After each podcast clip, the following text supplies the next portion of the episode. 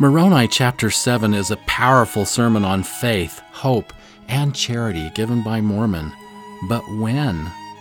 You can't help but wonder.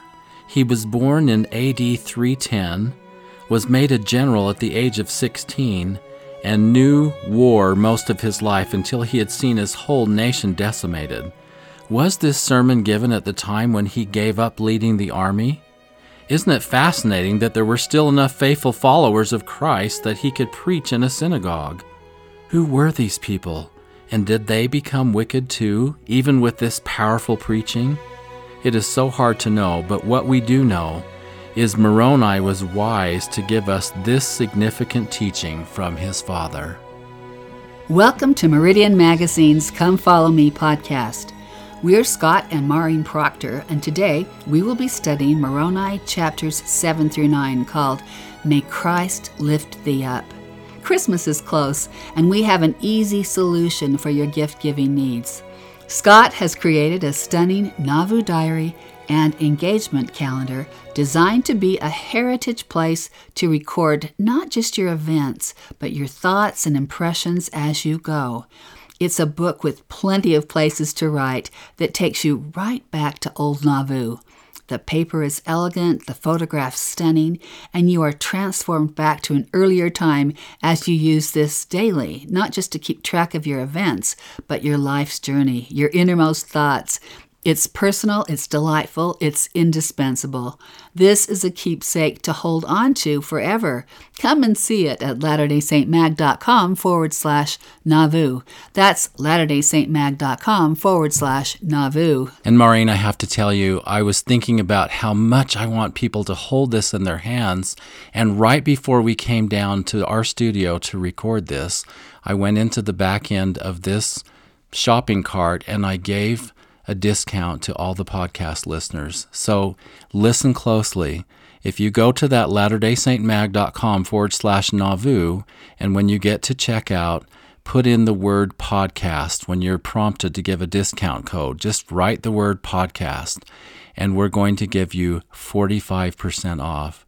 That means that this will only be $9.90.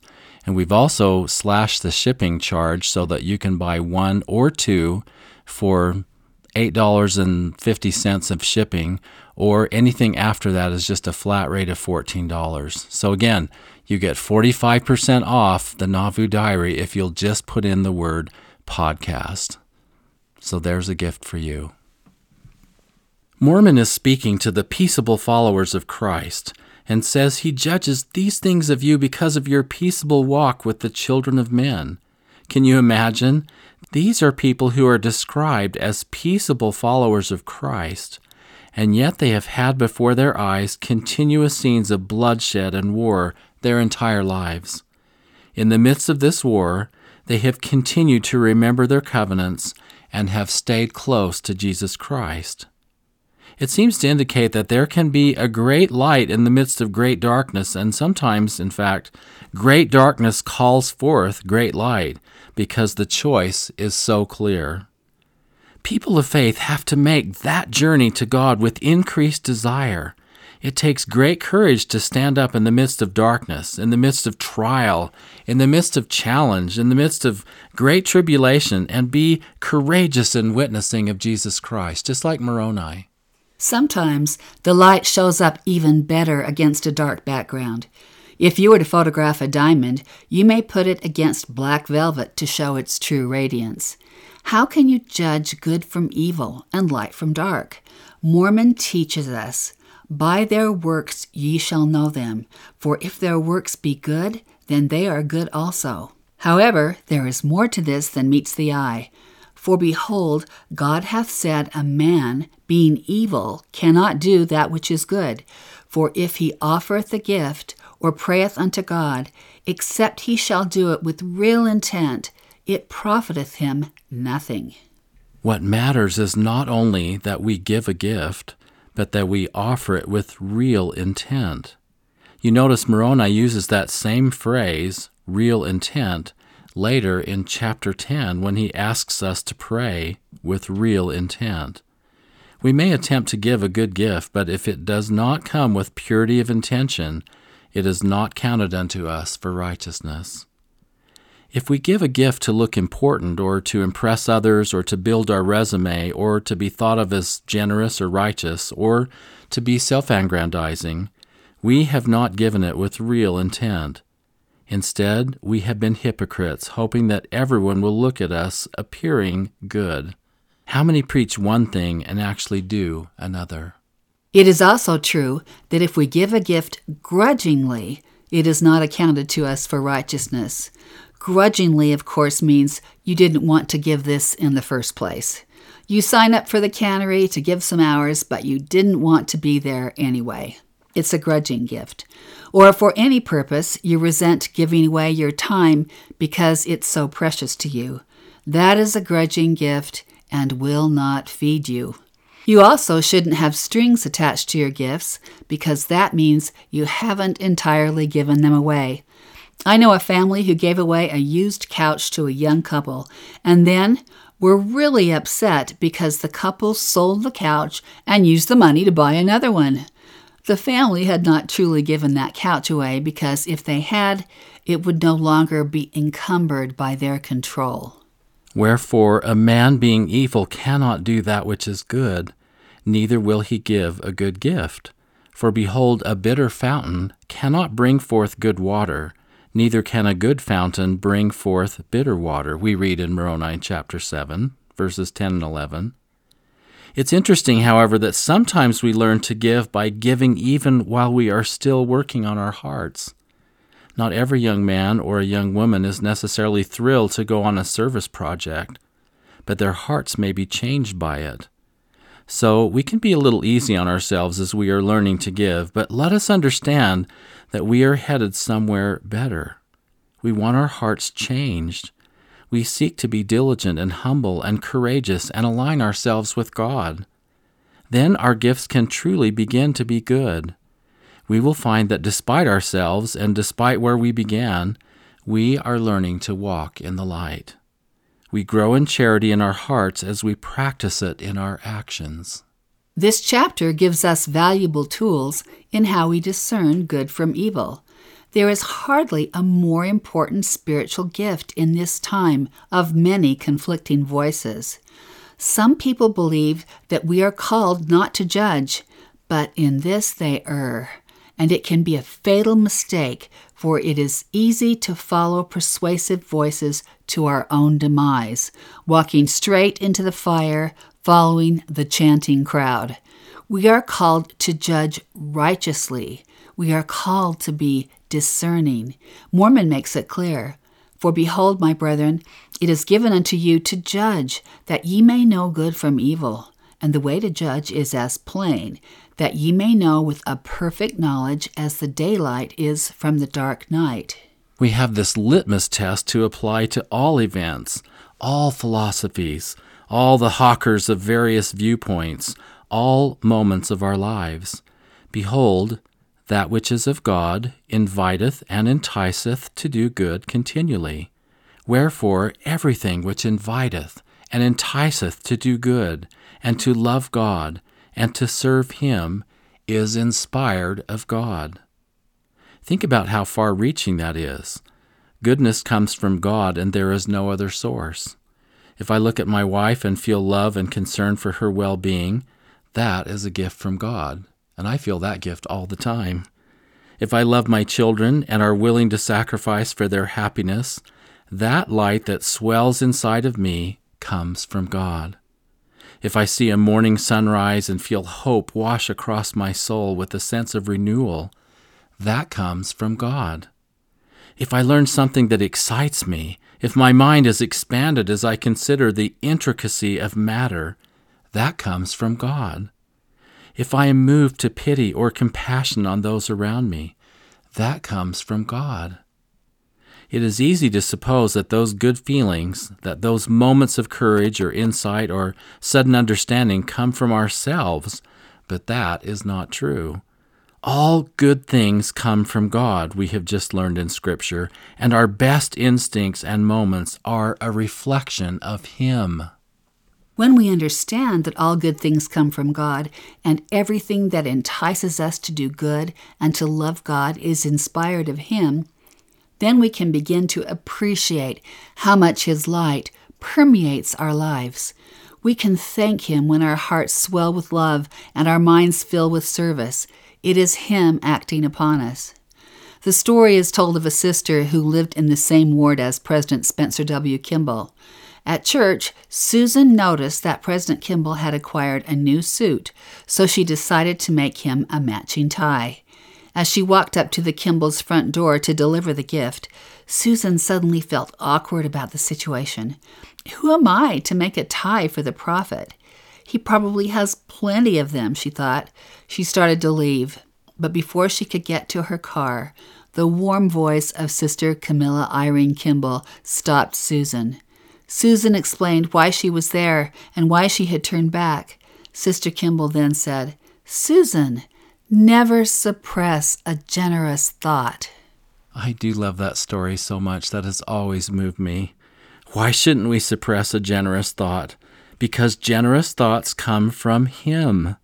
Remember, everything which entices us to do good comes from the Lord. If we truly understood that those happy feelings of love and service are from Him, perhaps we would live with more gratitude and thanksgiving. We read in Doctrine and Covenants, section 88, these words And the light which shineth, which giveth you light, is through him who enlighteneth your eyes, which is the same light that quickeneth your understandings which light proceedeth forth from the presence of God to fill the immensity of space, the light which is in all things, which giveth life to all things, which is the law by which all things are governed, even the power of God, who sitteth upon his throne, who is in the bosom of eternity, who is in the midst of all things. All light and truth and love proceeds forth from the presence of God. You can tell if something is from God if it has these qualities of light and goodness about it. This light fills the immensity of space. It is delicious to the soul and expansive to the mind. You cannot just manufacture it yourself. Now, on the other hand, that which is evil cometh of the devil, for the devil is an enemy unto God, and fighteth against him continually, and inviteth and enticeth to sin, and to do that which is evil continually. You know, of course, what a litmus test is. It is when a strip is placed into a solution that will decisively and instantly tell you whether something is acid or alkaline. So, the Lord gives us that kind of straightforward test to determine if something is good or evil. He says, But whatsoever thing persuadeth men to do evil, and believe not in Christ, and deny him, and serve not God, then ye may know with a perfect knowledge it is of the devil. For after this manner doth the devil work. For he persuadeth no man to do good, no, not one neither do his angels, neither do they who subject themselves unto him. If something persuades you to anger, to turn from praying, to justify disliking or hurting someone, to dwell in pride, to blaming while excusing yourself, to rationalize a little sin saying, that's not too bad, it is clear who is the author. Satan persuadeth no man to do good, no, not one. So we are persuaded by God or we are persuaded by Satan. There are really only two ways. What is intriguing about this is that we may not even realize that we are being persuaded by Satan. But if our thoughts are continually on self aggrandizement, or our own power or popularity, or our own complaints, or how all the commandments don't apply to us, we may be persuaded by the devil and not know it.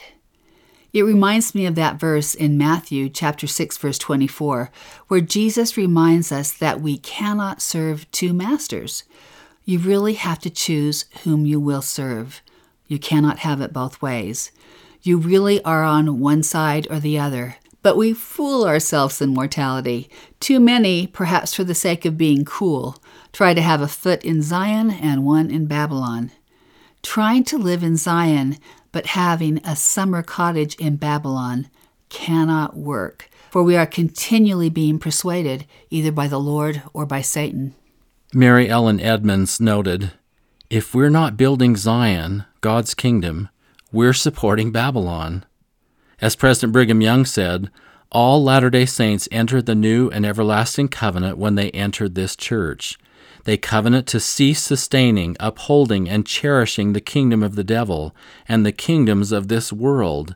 They entered the new and everlasting covenant to sustain the kingdom of God and no other kingdom. They take a vow of the most solemn kind before the heavens and earth that they will sustain truth and righteousness instead of wickedness and falsehood, and build up the kingdom of God instead of the kingdoms of this world. Brigham Young always says it very clearly, doesn't he? He does. Elder Neal A. Maxwell said, Like the prodigal son, we too can go to a far country. The distance is not to be measured by miles, but by how far our hearts and minds are from Jesus. He also said, while casual members are not unrighteous, they often avoid appearing to be too righteous by seeming less committed than they really are, an ironic form of hypocrisy. In contrast, those sincerely striving for greater consecration neither cast off their commitments nor the holy garment. Sister Edmunds warned, I imagine the sign at the edge of a dangerous town Welcome to Babylon. Stay a while and you'll stay forever. Elder Bruce R. McConkie wrote, Everything connected with Babylon was in opposition to all righteousness and had the effect of leading men downward to the destruction of their souls. It has become the symbol of the wickedness and evils of the world. President Spencer W. Kimball once said, Unfortunately, we live in a world that largely rejects the values of Zion. Babylon has not and never will comprehend Zion. This state of affairs stands in marked contrast to the Zion the Lord seeks to establish through his covenant people. The folly of trying to have a foot in each camp. I heard one young friend talking about an online discussion she happened upon between a bunch of young college girls who were all endowed in the temple. Surprisingly, they were talking about whether they should wear their garments or not. These girls considered themselves active in the church and committed, yet they were seriously wondering whether wearing the garment was a serious requirement for them. I suppose their concern was about being stylish or fitting in. I found this discussion astonishing and a real compromise to sacred covenants made in the most holy place. Friends on Latter day Saints single sites tell me that some there who have been married before don't believe the law of chastity applies to them in the same way it did before.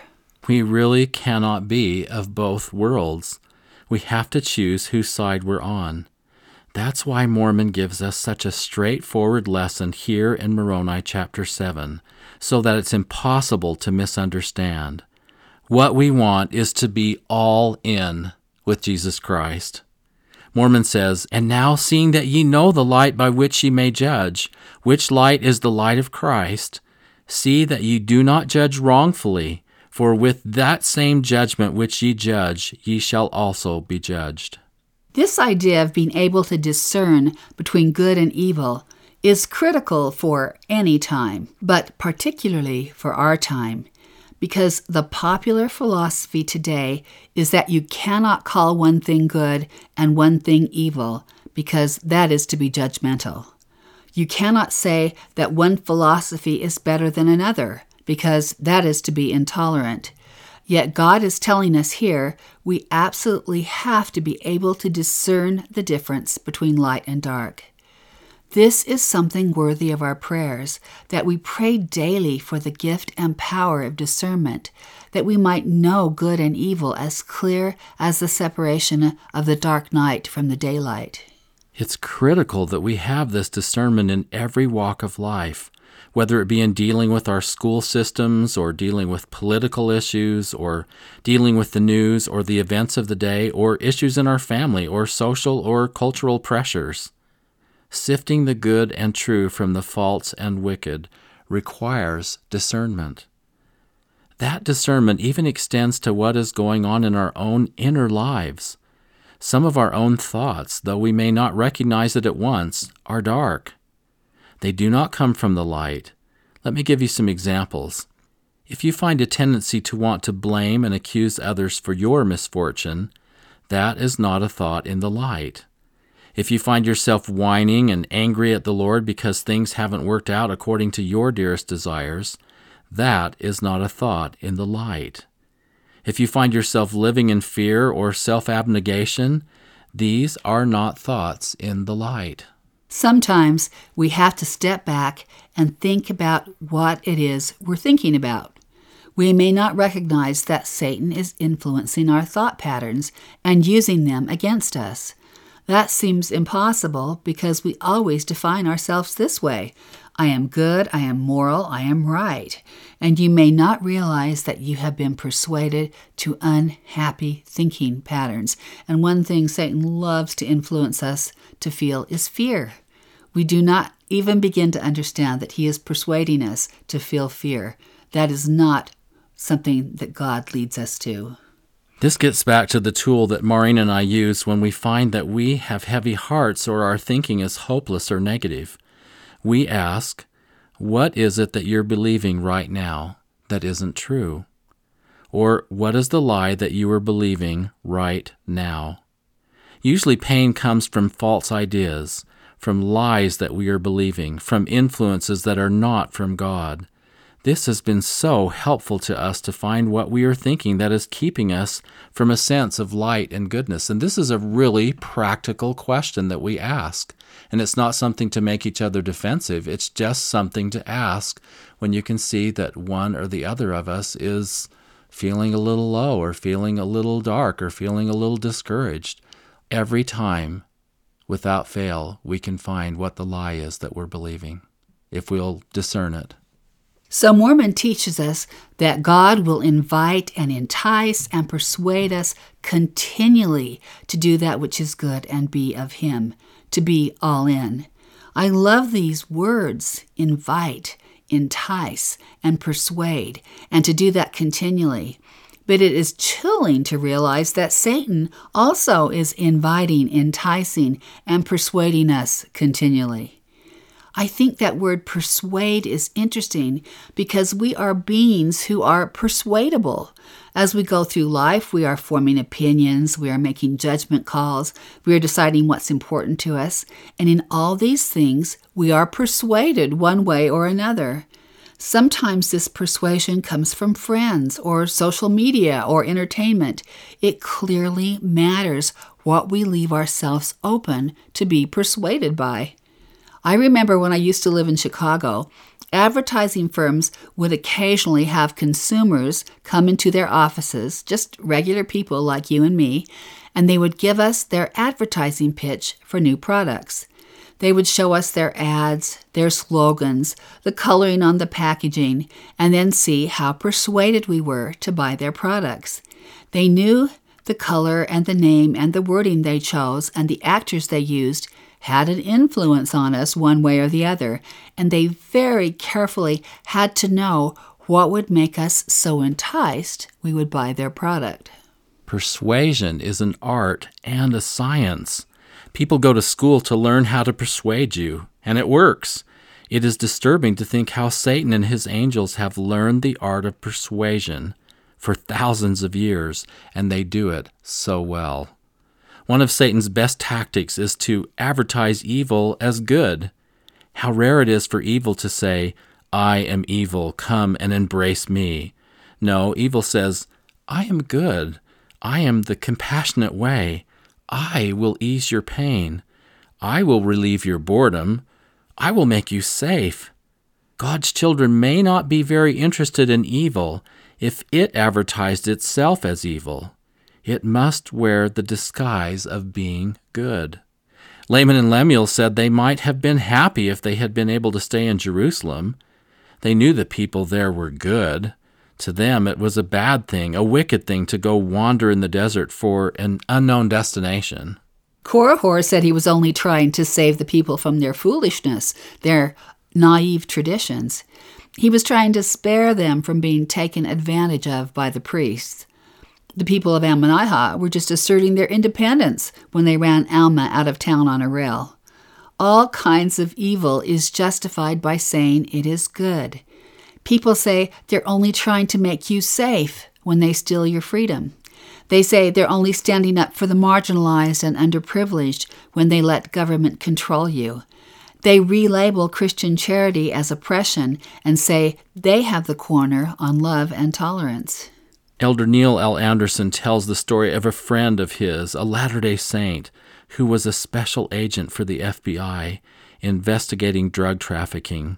He said, on one occasion, he and another agent approached an apartment where they believed a known drug dealer was distributing cocaine. My friend describes what happened. We knocked on the door of the drug dealer.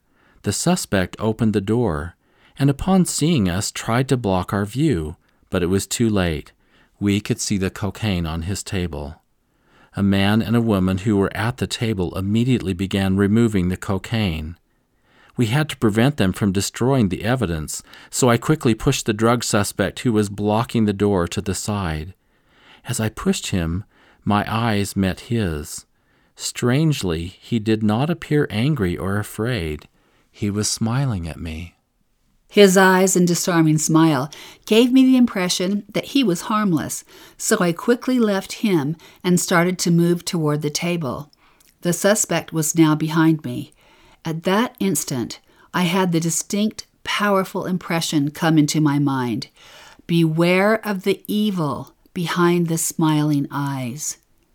I immediately turned back toward the suspect. His hand was in his large front pocket. Instinctively, I grabbed his hand and pulled it from his pocket. Only then did I see, clutched in his hand, the semi automatic pistol ready to fire.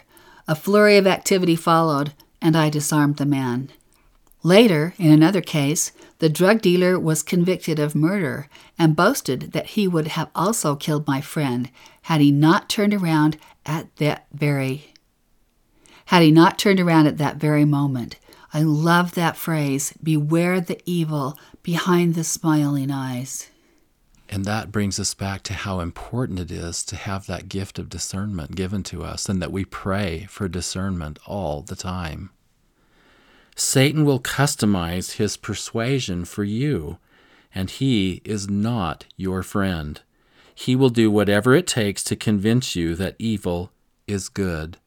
Do not be persuaded. Mormon says, Search diligently in the light of Christ that you may know good from evil. And if you will lay hold upon every good thing and condemn it not, ye certainly will be a child of Christ. Who wouldn't want to lay hold upon every good thing? A self help book about this would sell millions of copies, and yet Mormon gives us the answer freely. By every word which proceedeth forth out of the mouth of God, men began to exercise faith in Christ, and thus by faith they did lay hold upon every good thing. He claimeth all those who have faith in him, and they who have faith in him will cleave unto every good thing. Those who have faith in him will know that miracles have not ceased and angels have not stopped ministering to the children of men. Then there is this profoundly encouraging scripture. And Christ hath said, If ye will have faith in me, ye shall have power to do whatsoever thing is expedient in me. Power to do whatsoever thing that is needful, power to obey the commandments and withstand the adversary, power to love and to conquer the evil around us. What a scripture! We don't have to be weak and frightened and impotent. We just have to have faith in Christ. It is that faith in Jesus Christ that also brings hope. It is not lost on us that Mormon, who lived in such devastating times, should speak of hope. It reminds us that we can have hope in Christ regardless of our circumstances, too. He asks, How is it that ye can attain unto faith, save ye shall have hope? And what is it that ye shall hope for? Behold, I say unto you, that ye shall have hope through the atonement of Christ and the power of his resurrection, to be raised unto life eternal, and this because of your faith in him. Faith and hope are intricately linked and are found in those who are meek and lowly of heart. The third leg of this stool is charity, and it is hard to find a better definition than Mormon gives us. He tells us, just as the Apostle Paul did, that without charity we are nothing. We can work really hard, we can give gifts, but though I speak with the tongues of men and of angels, and have not charity, I am become as sounding brass or a tinkling cymbal.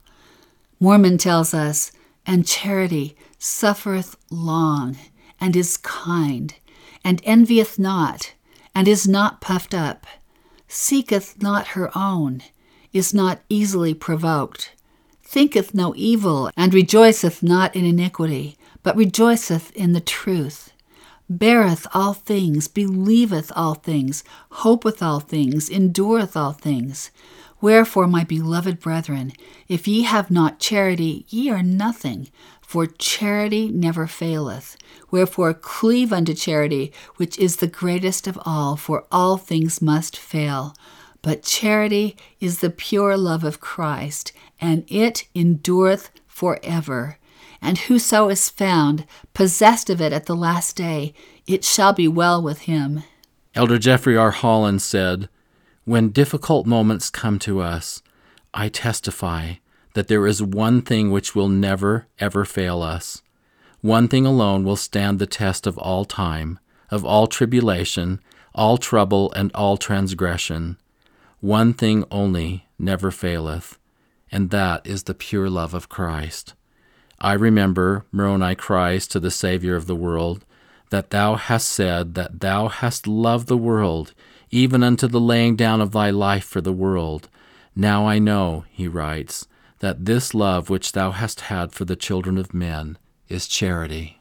Only the pure love of Christ will see us through. It is Christ's love which is not puffed up nor easily provoked. Only his pure love enables him and us to bear all things, believe all things, hope all things, and endure all things. O oh, love effulgent, love divine, what debt of gratitude is mine, that in his offering I have part and hold a place within his heart. It is no wonder then that if we want this gift, which is the most precious, we are told, Pray unto the Father with all the energy of heart, that ye may be filled with this love, which he hath bestowed upon all who are true followers of his Son Jesus Christ that ye may become the sons of God, that when he shall appear, we shall be like him, for we shall see him as he is. No wonder that the only ones who can give this gift are our Father and his Son, who have it so perfectly mastered. We can learn charity in many ways, but ultimately it is a gift, divinely bestowed to those who really seek it. I love that term with all energy of heart. Look how far reaching charity is. It's not just taking a dinner in or giving a gift, though these are important. It is also the entire way we interact with others and with our lives. It is charity that is patient, endures well, is not easily angered. It is hope, it is sacrifice. If when we see him we shall be like him, it's only because we have sought the charity we've seen in him with all our hearts. The Lord helps us to seek the gift of charity. Sometimes it enters our prayers because we are pleading for insight about how to help one of our children. Sometimes we are moved to plead for charity because we want to know how to serve our spouse who is troubled or worried. Seeking for charity is a daily prayer when we make it a habit to ask, Who needs me today? That's all for today. This has been Meridian Magazine's Come Follow Me podcast with Scott and Maureen Proctor. Next week we'll be studying Moroni chapter 10 Come unto Christ and be perfected in Him. Don't forget that as a podcast listener, you can go right in and get one of those Nauvoo diaries at latterdaysaintmag.com forward slash Nauvoo and put in the code podcast and you'll get a 45% discount. Thanks to Paul Cardall for the music and to Michaela Proctor Hutchins who produces our podcast. See you next time.